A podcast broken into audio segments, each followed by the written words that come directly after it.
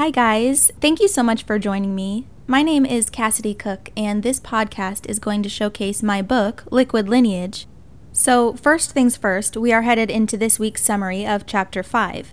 And at this point in the book, it's totally okay to think you know what's happening.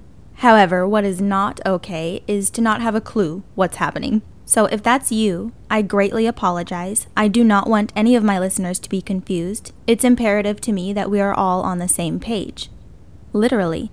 That's why I want to do these summary sections. I want them to be somewhat of a conversation corner. Because, you see, in my mind, I picture podcast books as extremely difficult to follow because, unlike an audiobook, you don't get to decide when to stop reading. I decide for you. You also don't have the same luxury of looking back on previous paragraphs or pages if you get lost, like you would with a physical book. In spite of this, I would love if you have any questions or input of any kind, be it constructive criticism, I can handle it, or support. Just shoot me a message on Instagram at Liquid Lineage Podcast, and I will be answering all of your questions in these summary sections at the beginning of each and every episode, because I know I need all the help I can get. I am learning as I go and needing nothing more than for my weak spots to be acknowledged and hopefully, eventually, improved.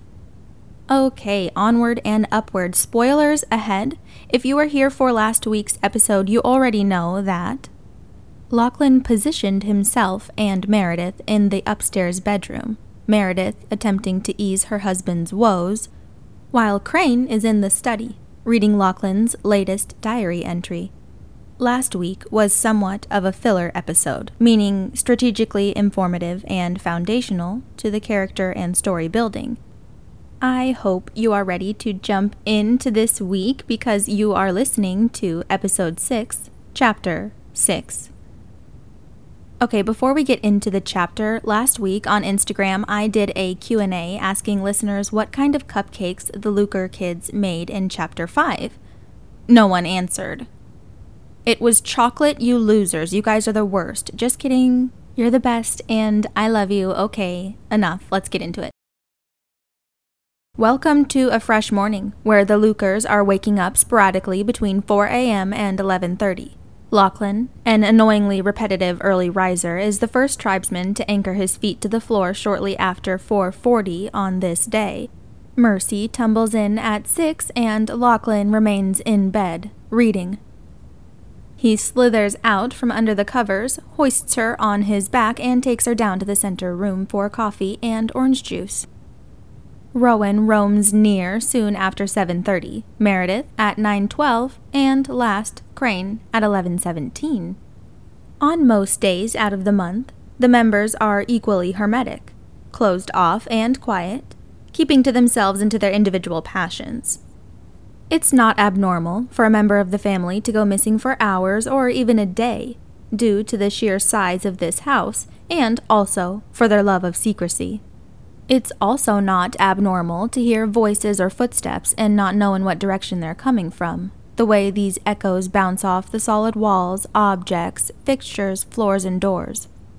For example, today, Crane only awoke when Meredith put on a record, an old favorite of hers called Little Boat by some gruff singer from an unknown era. Once the needle is placed between the gentle grooves on the seemingly flat surface, a wave of nostalgia overcomes her, and a familiar crackle fills the room as the melody emanates outwards and upwards.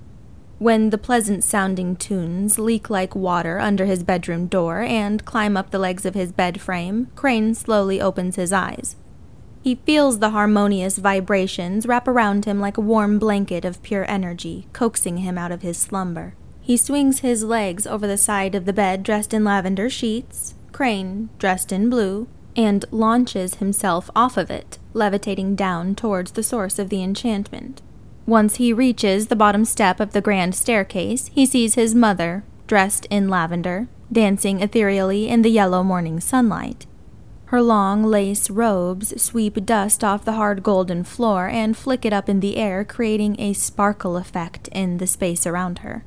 He stands transfixed, focused on his first love, Meredith, as Crane thinks of how precious moments like this truly are and how he wishes there could be more of them. The simple way the soft hues of the early morning hours blend beautifully with this woman and the ambiance she so effortlessly creates is seriously surreal. "Good morning," Crane says to Meredith, whose eyes are ironically closed but looking up to the ceiling. Her arms are spread wide and loose as she continues dancing. "Good afternoon, Crane." Lachlan intercepts the focus of the conversation and puts it on himself as he exits the kitchen, carrying Mercy in his right and a mug of coffee in his left. Collectively, they enter the main room, and when he bends down, Lachlan places Mercy on the carpet gently, so not to spill his coffee or the orange juice she is carrying. "Well, almost afternoon," he continues sarcastically while readjusting his shirt after Mer pulled it over to one side. Before Lachlan heads upstairs to get dressed for an outing of his own, Crane notices his expression. His father looked sunken in today, hollow or dehydrated or both. Strangely, Lachlan chose today to use his second-to-last mask, a slightly more haggard and fragmented appearance which suits his necessities for the time being just fine. But unbeknownst to Crane was the reason why his father had, in his opinion, wasted one of his two remaining masks. All he knows for certain is that whatever is demanding of his father's attention must be of immediate importance. Lachlan takes an intentionally large sip of the black elixir in his now right palm, sniffs and sighs audibly. Prior to ascending to the master closet to construct the most perfect costume, he says, "Hey, everyone, listen," as he extends his leg, kinks his knee, and leans against the edge of the wall. He continues, "We need to have a talk about what we found yesterday afternoon." Crane's heart was beating so fast it suddenly felt like last night's thunderstorm made a home of his ribcage. He knew unmistakably all the dirt had been thoroughly pressure washed many a times from under his nail beds, but he checked again here, just to be sure. Lachlan sucks his teeth and continues, "Well, I was up all night, and I have made arrangements to meet with some experts who might help us figure out what or who may have hurt the forest." He looks down at Mercy and winks, before turning to Meredith, and, simultaneously, his features fall flat, drops his hand to meet her perfectly wavy bedhead, and grabs a piece of it towards the front of her skull, twirling it in between his index middle finger and thumb. Making direct eye contact with her as he does this, in a monotone way, he hisses, "Be sure to turn on the news at five o'clock. You all may be the last to know, but the kids are going to want to see their father on the big screen." Mercy exclaims in excitement when she hears this nugget of new information, and Lachlan turns to exit the room in the direction of the stairs. Halfway up, he yells down to Mercy, "Don't play in the forest today, Mercy. It's not safe. Not until I say so." She is quiet and nods, although he has already returned to climbing. The patriarch must come across as approachable for the tasks that are afoot, but of equal priority is the feeling of strength and uniformity he must exude. Reaching his and Meredith's room, Lachlan swings open the burnt orange frosted glass door to his closet. The clementine aura surrounding the armoire sends Lachlan into a power-hungry frenzy. He emits boastful confidence, despite the gargantuan plan he will have to adhere to starting the second he leaves this house on a hill. Once the ensemble is established, escaping the walls of the master bedroom, Lachlan uncharacteristically gallops down the golden staircase and dives somewhat preemptively into the early evening mist. The air feels light and crisp outside of the mansion.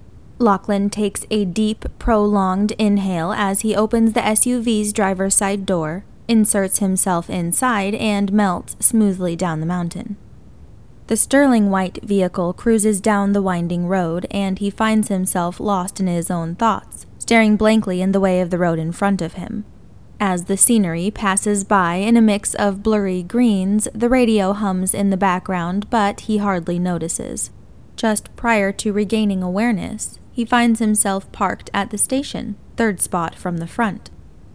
He looks around and thinks, lucky find, because the parking lot is already bustling with white vans, camera crews, and umbrellas to preserve the reporters from the sun. He learns quickly that it is much less cool and crisp down here when he releases the door handle.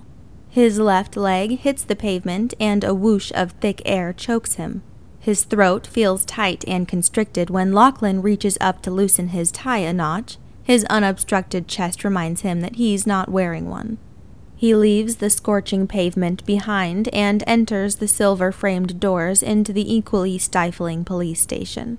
Obnoxiously loud and clanky fans stir the heat in circles. As he continues past them, he hears from behind, "Lachlan Luker," says the newbie H B I C. You can bet Lachlan did his research on this one. "Detective Aubergine," he responds, paired well with an outstretched right hand. As they and their flesh meet for the first time, Aubergine takes note of the Lucre father's facial hair. "Looking like it was a long night for you, boss," he says as he turns to the right where there is a half-full coffee pot sitting on a mid-sized filing cabinet. "Here," he says empathetically as he hands the momentarily puny man that is Lachlan Luker a white styrofoam cup. "Thank you, Chief." He manipulatively takes a sip, oddly using both hands, portraying himself intentionally as ungrounded, unsecure, emotional, and unaware of himself, which is everything he is not. He does things like this on purpose, taking voluntary losses only when and where they don't matter. Like when it comes to a rookie detective's opinion of him. It is quite intoxicating for Lachlan, in fact, to be seen as anything other than what he truly is. The element of surprise engorges him, especially when it's executed perfectly. If he can pretend to fail at hiding shame or weakness from the public over something he sees as minute, they will be utterly deaf to believing anything worse than what they already believe he is morally capable of. Lachlan is deep in his thoughts once again as he trails behind Aubergine, who leads him to the farthest corner of the office. Aubergine motions to the fraying brown chair in front of Lachlan and says, "Welcome to my humble abode," as he walks around to the other side.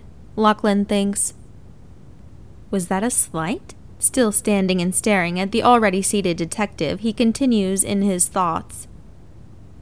"A mere jealous rat attempting to make me feel raw and exposed about my mountain and my mansion, almost to say you are only the way you are because you have what you have." Hmm. And in that very moment, Lachlan knew that the small man act wasn't going to work. Especially when speaking to a man that, without a doubt, knows he is smaller than Lachlan in every way. Smaller in stature, smaller in influence, affluence, and resolve. He escapes that mental conspiracy, though, and takes a seat directly across the desk from the chief, and a conversation opens up between the two of them regarding the upcoming interview. Later today, April fifth at five oh seven p.m., the majorly well-received news station Net Six will be speaking to the peculiar Lucre patriarch, where he will be impressively backed by the Yellow Hills P D. Back at home, though, a half hour before five, the kids have dispersed throughout the house and Crane is in his room currently drowning in a vat of fear. He has been isolating himself all day away from the rest of the family in an attempt to console his inconsolable anxiety. In his child brain, Crane's father is scheduled to unknowingly imprison his own son on live television in approximately twenty-seven minutes. He runs one palm over the other and, flicking it, slicks the cold sweat droplets that cease to quit forming onto the floor like spit. Crane has a strange feeling that his body is currently being baptized against his will, in an ironic act of stealing his own autonomy. Free will who? He scoffs as Mercy punts the door open and sees him sitting on the bed, staring at six small water specks on the floor. Daddy's on T V. She can barely get it out in time before disappearing down the hall and descending down to the center room to watch with Meredith and Rowan. Crane peels from his previous resting place, reluctantly removing himself from his bedroom, and walks in the direction Mercy came. His bare feet stick to the shiny metal floor with each step, his moist skin gripping the dry surface. Taking his time, he is haunted by the possibilities of what is possibly about to happen. Approaching the T V and the majority of his family, he joins Rowan on a love seat to the left. But due to his lackadaisical pace here, he catches the end of the broadcast when Lachlan finishes by answering a woman anchor's unknown question. "Of course I am cautious," he states. "I acknowledge the magnitude of the claim I am making, but what I also acknowledge is this. Our city may be on a slippery slope when it comes to what is newly inhabiting the forest.